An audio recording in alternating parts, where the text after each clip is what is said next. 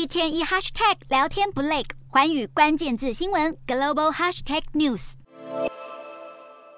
美国共和党总统初选竞争激烈，其中发言直接犀利、堪比川普的，还有这一位印度裔参选人拉马斯瓦米。最近接受广播节目《秀一特秀》专访，也大谈台湾问题，表示美国能享有现代生活，很大一部分是仰赖台湾的尖端半导体。而当被主持人问到，如果北京打算侵略台湾，会不会选择开第一枪？他表示，这将会取决于美国是否已经实现半导体自主。虽然这一位候选人明确抛出，在美国达成半导体自给自足之前，会以战略清晰的对台策略，恫吓中国侵略台湾。但这项承诺将会在美国实现目标之后随之改变。曾经扬言要发步枪给全台湾，表现出对中国的强硬态度。现在这位共和党籍的候选人再度大胆直言，抛出他的保台承诺，只会到二零二八年他带领美国实现半导体独立为止。惊人发言让护国神山的重要性再度被搬上台面。